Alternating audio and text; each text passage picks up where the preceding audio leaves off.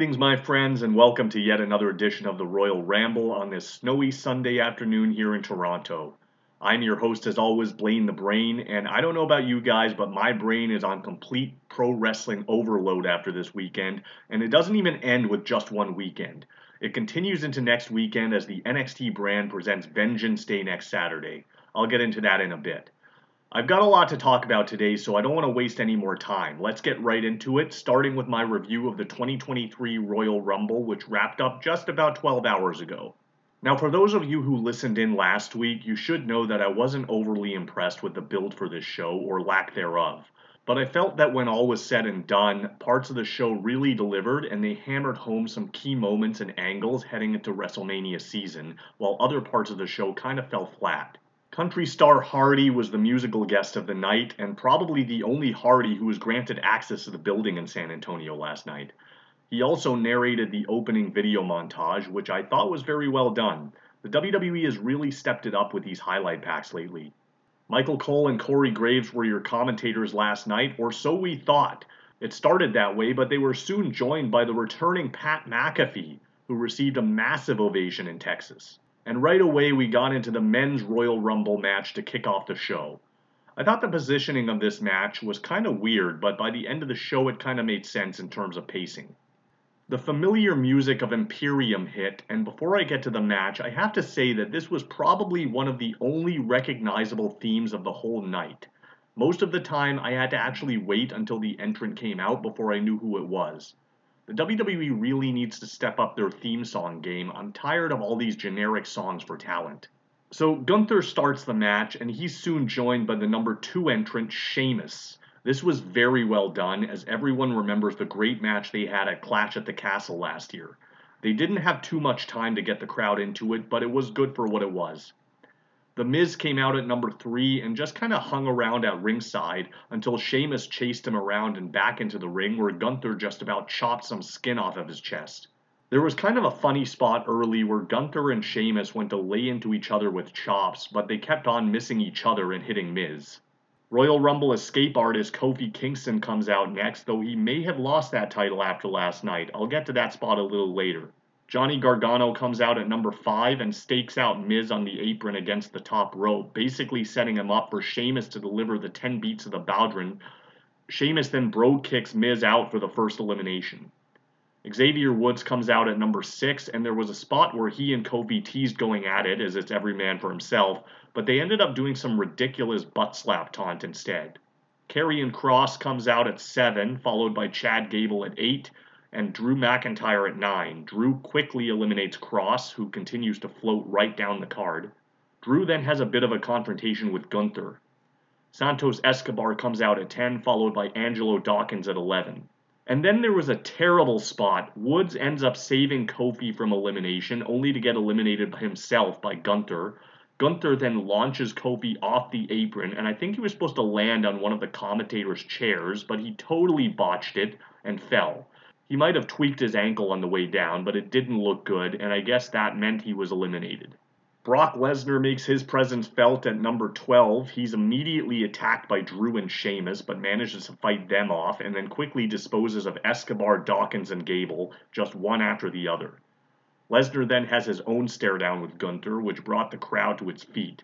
They didn't really get to do too much, but it was a nice tease for a future program until Bobby Lashley entered at number 13 and speared everyone in sight, including Brock. Brock came back and tried for an F5 on Lashley, but Lashley slid out the back door and clotheslined Brock right out for a surprising elimination. But of course, Lesnar didn't leave too easily. He was destroying equipment at ringside, attacking referees, and ended up assaulting the number 14 entrant, Baron Corbin, with an F5 on the floor before finally making his exit. I would think this finally establishes Brock as a heel, but who even knows at this point? Seth Rollins comes out at number 15. He tosses Corbin into the ring and then right back out to eliminate him. Otis comes out at 16, and then at 17, we heard the music of Rey Mysterio, but he never made his entrance, and the announcers were wondering what happened. Meanwhile, Lashley tries to power slam Seth, but Seth gave Lashley a taste of his own medicine by wiggling his way free and then throwing Lashley out. At number 18 is Dominic Mysterio, and he's wearing his father Rey's mask, so I guess he must have attacked Rey in the back and prevented him from coming out. Drew and Sheamus work together to dump out Otis as Elias comes out at 19. He gets into the ring and smashes a guitar over Gunther's back, so I guess he's supposed to be a heel, although he did attack another heel, so I'm not too sure. There was a nice spot where Drew and Sheamus set up Elias and delivered a combination Brogue kick and Claymore before tossing him out. Finn Balor comes out at number 20 and teams with Dominic to eliminate Gargano, who was in the match for a pretty long time. The first, I guess, surprise entrant of the night is Booker T at number 21. He hits all of his signature moves and then finally a Spinaroonie before he's finally thrown out by Gunther, who's still in the match after coming out at number 1. In fact, the second entrant, Sheamus, is also still in the match at this point, which is pretty impressive. Damian Priest comes out at number 22, so Judgment Day is now fully represented. Montez Ford comes out at 23, and Priest almost immediately eliminates him. And then at 24 is the returning Edge, who we haven't seen since Extreme Rules. He makes a beeline for Judgment Day and attacks them with spears. Edge manages to eliminate Balor and Priest, and then has a stare down with Seth, but before they can renew their rivalry, Dominic attacks Edge from behind, and then Priest and Balor return to ringside and assist Dominic to, to eliminate the Hall of Famer. Austin Theory comes out at 25, and Edge starts attacking Priest and Balor in the entranceway until Rhea Ripley runs out and attacks him from behind, which of course leads to the return of Edge's wife, Beth Phoenix, who almost spears Rhea right out of her shoes. Omos comes out at 26 and cleans house until Braun Strowman comes out at lucky number 27 and eliminates Omos. Ricochet comes out at 28 as Gunther eliminates both Drew and Sheamus. Logan Paul makes his return at 29 and in a hilarious spot, everyone just stops what they're doing and attacks him. And then it's the return we were all waiting for as Cody Rhodes conveniently comes out at number 30. And this is supposed to be a random drawing? Right. Cody eliminates Dominic, and then there's a fantastic spot where Logan Paul and Ricochet are staring each other down from opposite sides of the ring. They're both standing on the apron and meet each other head on with springboard clotheslines leaping about halfway across the ring. This was probably the highlight reel spot of the night. I loved it. Strowman saves Ricochet from being eliminated for some reason, only to be dumped out himself by Cody, and then Theory tosses Ricochet out almost immediately afterwards anyway. Rollins then hits a stomp on Theory, leading to his elimination at the hands of Cody. Cody then has a face off with Seth, but the two of them surprisingly work together to double team Gunther, who is amazingly still in this match at this point. I loved how he was booked in this match. As Rollins goes for a pedigree on Gunther, Logan Paul, who we all forgot about, sneaks up from behind and tosses Seth out. Cody then eliminates Paul, and it's down to Cody and Gunther. These two got some serious time here as the final two participants, and Cole noted that this is the first time in Rumble history that the final two comes down to number 1 and number 30. As an homage to his brother, Cody delivers a bit of shattered dreams in the corner. Gunther starts to make his comeback and goes for a power slam. Cody fights free and finally eliminates Gunther to win his first Royal Rumble. And then, of course, we got the first WrestleMania sign point of the night. I thought this match was really well done. They did a great job of advancing storylines and creating new ones, and they really elevated some select talent. My only issue is that there weren't many genuine surprises, which is what the whole reputation of the event was built on. The show kind of took a turn for the worse from there as we went right into not only just the pitch black match, but the Mountain Dew pitch black match between LA Knight and Bray Wyatt. Look, I understand that there needs to be a break in the action between Rumble matches, but this was ridiculous, and the WWE writer should probably look up the meaning of pitch black, because this match wasn't. It more closely resembled a glow in the dark mini putt setting, and halfway through the match, I was expecting Naomi to make her entrance. In the ring, it actually wasn't as bad as I expected. Wyatt had the early advantage until Knight reverse whipped him into the steps at ringside. Knight then launched himself off the barricade and clotheslined Wyatt with both guys crashing through the announce table. Back in the ring, Knight tried to attack with a kendo stick, but Wyatt caught him and planted him with Sister Abigail, and that was all she wrote, or so we thought. After the match, Wyatt stalked Knight all the way up the entrance ramp. Knight tried to hold him off with a kendo stick, but Wyatt eventually locked on the mandible claw and placed Knight on top of some wooden platform. Wyatt then looked up and saw the figure of Uncle Howdy, who jumped off a riser, crashing right onto Knight with a massive elbow drop, and fortunately it ended there. Unfortunately, it looks as though this program may continue. Bianca Belair versus Alexa Bliss was up next for the Raw Women's title. And this is another match that actually wasn't as bad as I expected, but probably could have been had on television. They both came out swinging right out of the gate, and the basic finish was Bliss going for her version of Sister Abigail, with Bianca countering into a KOD for the win. And then after the match, some kind of cryptic video comes up on screen with images of Bliss as the Harley Quinn character, as Bray Wyatt's voice echoes throughout the arena, repeating the words, Do you feel in charge? This leads into the Women's Royal Rumble match. Rhea Ripley comes out at number one and is still holding her ribs to sell Beth Phoenix a spear from earlier. She's joined by number two, Liv Morgan. Dana Brooke makes her return at number three, and I tell you, every time I heard a song I didn't recognize, I thought it was a surprise and I was utterly disappointed. So once again, I say WWE really needs to step up their theme song game. Emma comes out at number four, followed by Shayna Baszler at five and Bayley at six. Bayley is met head on by Liv Morgan's Oblivion right away, but still manages to avoid elimination.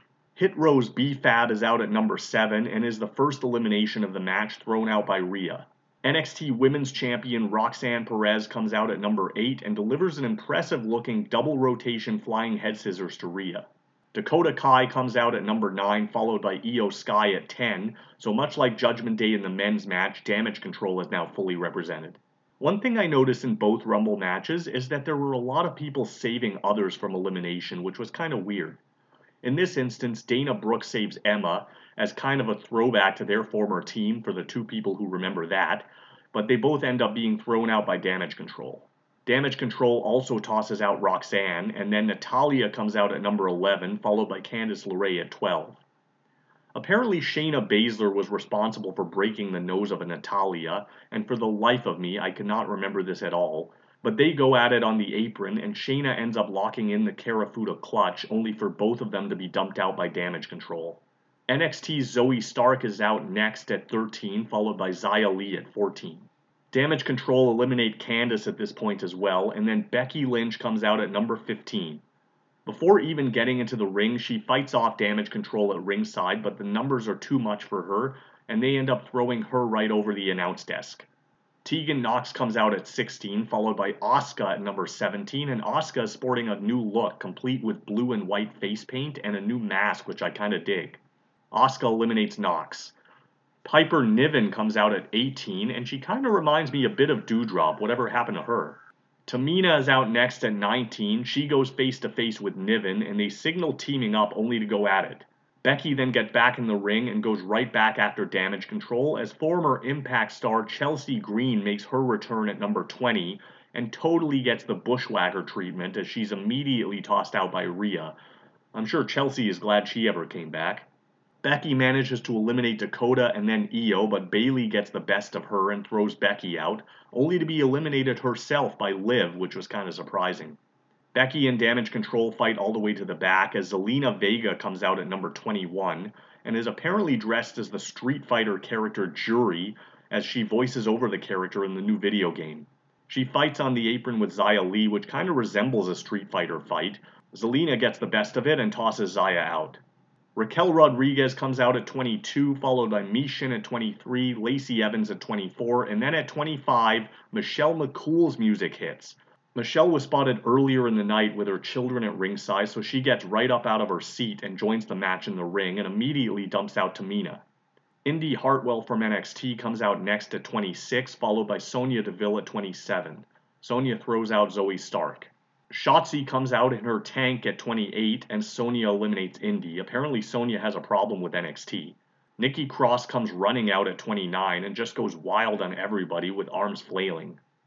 And then at number 30 is another genuine surprise as Nia Jax returns to the WWE.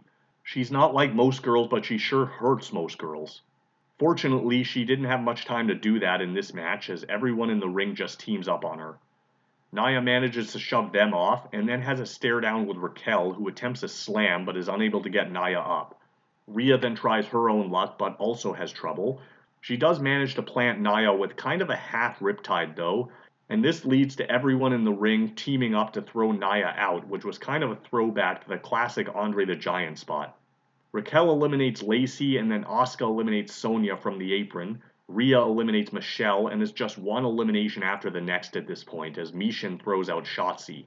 Piper then throws Michin out, who lands right on top of Shotzi. Raquel then displays her strength and eliminates Piper, and then she attempts the Tejana bomb on Rhea, but Rhea uses some leverage and ends up eliminating Raquel using Raquel's own momentum. Liv then eliminates Cross, and the final three are Rhea, Liv, and Asuka. There was a very exciting conclusion here as all three are fighting on the apron. Asuka ends up spraying Liv with mist, only to be eliminated by Rhea, and is down to the first two entrants. Liv manages to sweep Rhea's legs out from under her, and Rhea is hanging from the top rope with her hands, and I'm panicking at this point, thinking that Liv might actually win. Fortunately, Rhea is able to use her strength and head scissors Liv right off the apron to the floor, so Rhea Ripley wins the match from the number one position. And then we get more Mania sign pointing. Before the main event, we got a live performance by Hardy, and I admit that I use this as my bathroom break, but probably not much to speak of here anyway. Roman Reigns versus Kevin Owens for the WWE Universal Championship closes the show, and Reigns is accompanied not only by Paul Heyman but also by Sami Zayn. There's a Sami Uso chant to start, and then the action spills to the floor almost right away as Owens hits a senton backsplash out there, and later in the match delivers a frog splash off the ring apron, and again in the ring for a near fall. Roman mounts a comeback but misses the spear, going shoulder first into the ring post. Owens capitalizes with a swanton but only gets two. Owens then loses his footing as he attempts a twisting moonsault, but rebounds and tries a springboard moonsault, which he misses, and then Reigns hits a spear for two. Later on, Owens goes for a stunner, but Reigns shoves him into the ref, which takes him out of the match. Reigns then delivers a low blow and demands that Sami pass him a chair, which Sami reluctantly does, but his hesitation ends up providing an opening for Owens to hit the stunner. However, there's still no ref. KO then tries the pop-up powerbomb, but Roman meets him with a Superman punch on the way down and another spear for a near fall. Owens rolls out to the floor and Sami is yelling at KO to stay down, but he's doing it in such a way so Roman can't hear, which was brilliant. Roman ends up spearing Owens through the ringside barricade and then follows him around ringside and slams him backwards into the steel steps a couple of times with the back of KO's head bouncing off each time, which was uncomfortable to watch. Back in the ring, Reigns starts toying with Owens by slapping him. In a last ditch effort, KO slaps Reigns right back, but Reigns bounces off the ropes and hits another spear for the final three count. After the match, the rest of the bloodline enter the ring. Jey goes to put the lay on Sami, but Roman stops him and says they're not done yet. Roman sicks the dogs on KO, and they all take turns beating him down, with Sami being forced to watch on. They place Owens' neck through a chair and set him up in the corner so Solo can hit the running splash like he did to Riddle. Heyman then brings out handcuffs and they cuff Owens to the top rope as the Usos deliver endless super kicks right to the chin. Roman then attempts to finish Owens off with a chair, but Sami finally steps between them and begs Roman to stop, saying it's beneath him. Roman then hands Sami the chair and orders him to hit KO.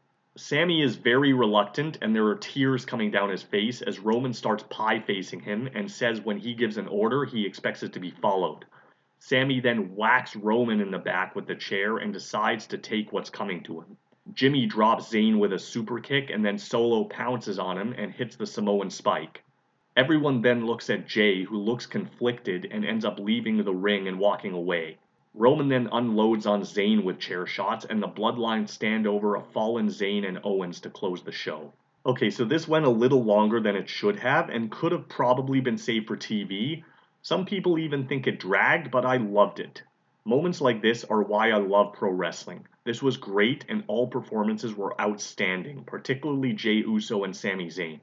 I can't wait to see what happens next, and I'm just so confused about Cody winning right now because this is a hotter storyline than anything involving him, so I'm thinking they should probably work Sami Zayn into the title match at Mania somehow. So, with one show over, another one is yet to come, and that's NXT Vengeance Day next Saturday. Let's take a look at that card. I know my Rumble rundown took a little longer than expected, so I'm going to try to get through this as quickly as possible, so you can all continue going about your day. The North American title is up for grabs as Wes Lee will be challenged by Dijak. Now, I've never been a fan of Dijak. I never liked him in ROH, didn't like his first run in NXT, and everyone should know how I felt about Retribution. That said, this could be a fun match. I don't see too many title changes on this card, so this could be one of them. But the problem is that I don't see any long term potential in Dijak, and I think there's more upside to having Lee retain because he hasn't had much of a run thus far. So I'll pick Lee to keep his belt here, and Dijak hopefully moves on to something else. Then they have the 2 out of 3 falls match between Apollo Crews and Carmelo Hayes. Much like Dijak, I've never been high on Apollo. He can have really good matches though, and I honestly expect this one to steal the show but I don't see any star potential in him, and I think Hayes has more of a future. Crews has been given countless chances to get over, and he's never been able to reach that brass ring. I can actually see Hayes winning two straight falls here, and I think it's about time he ascends up the card. There will also be a fatal four way for the NXT Tag Team titles booked at this event.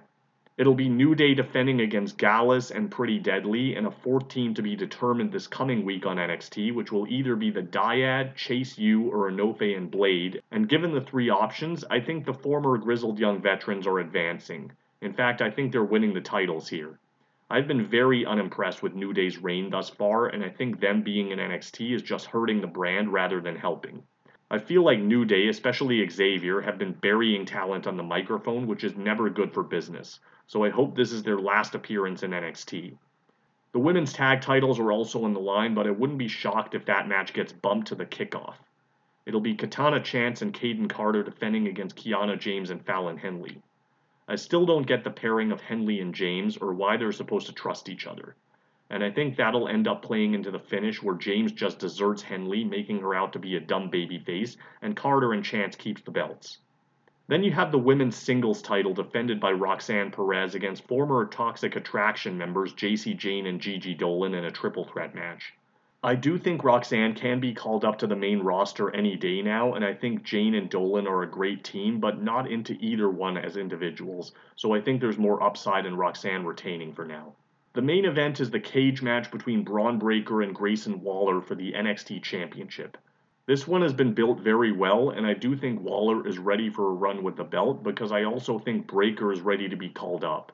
However, given that the build has already started for Mania, I don't think this is the best time for his call up and thus I think the champ retains here, or they do some kind of controversial photo finish or something where Breakker wins by escape, but Waller shows video evidence on television that his feet actually hit the ground first, and they do a rematch on television.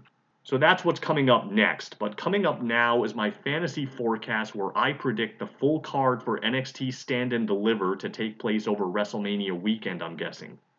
Here's my fantasy card. Bron Breakker versus Carmelo Hayes for the NXT Championship. Grayson Waller versus Johnny Gargano in a street fight because they have unsettled business. Roxanne Perez versus Cora Jade for the NXT Women's title. Katana Chance and Kayden Carter versus Toxic Attraction for the NXT Women's Tag Team titles. The Dyad versus the Creed Brothers for the NXT Tag Team titles. Wes Lee versus Axiom versus Nathan Frazer versus Javier Bernal versus Tyler Bate versus Ilya Dragunov in a six man ladder match for the NXT North American title. So there you have it. I will be back next week with a recap of NXT Vengeance Day. Until then, I leave you with an A B C ya.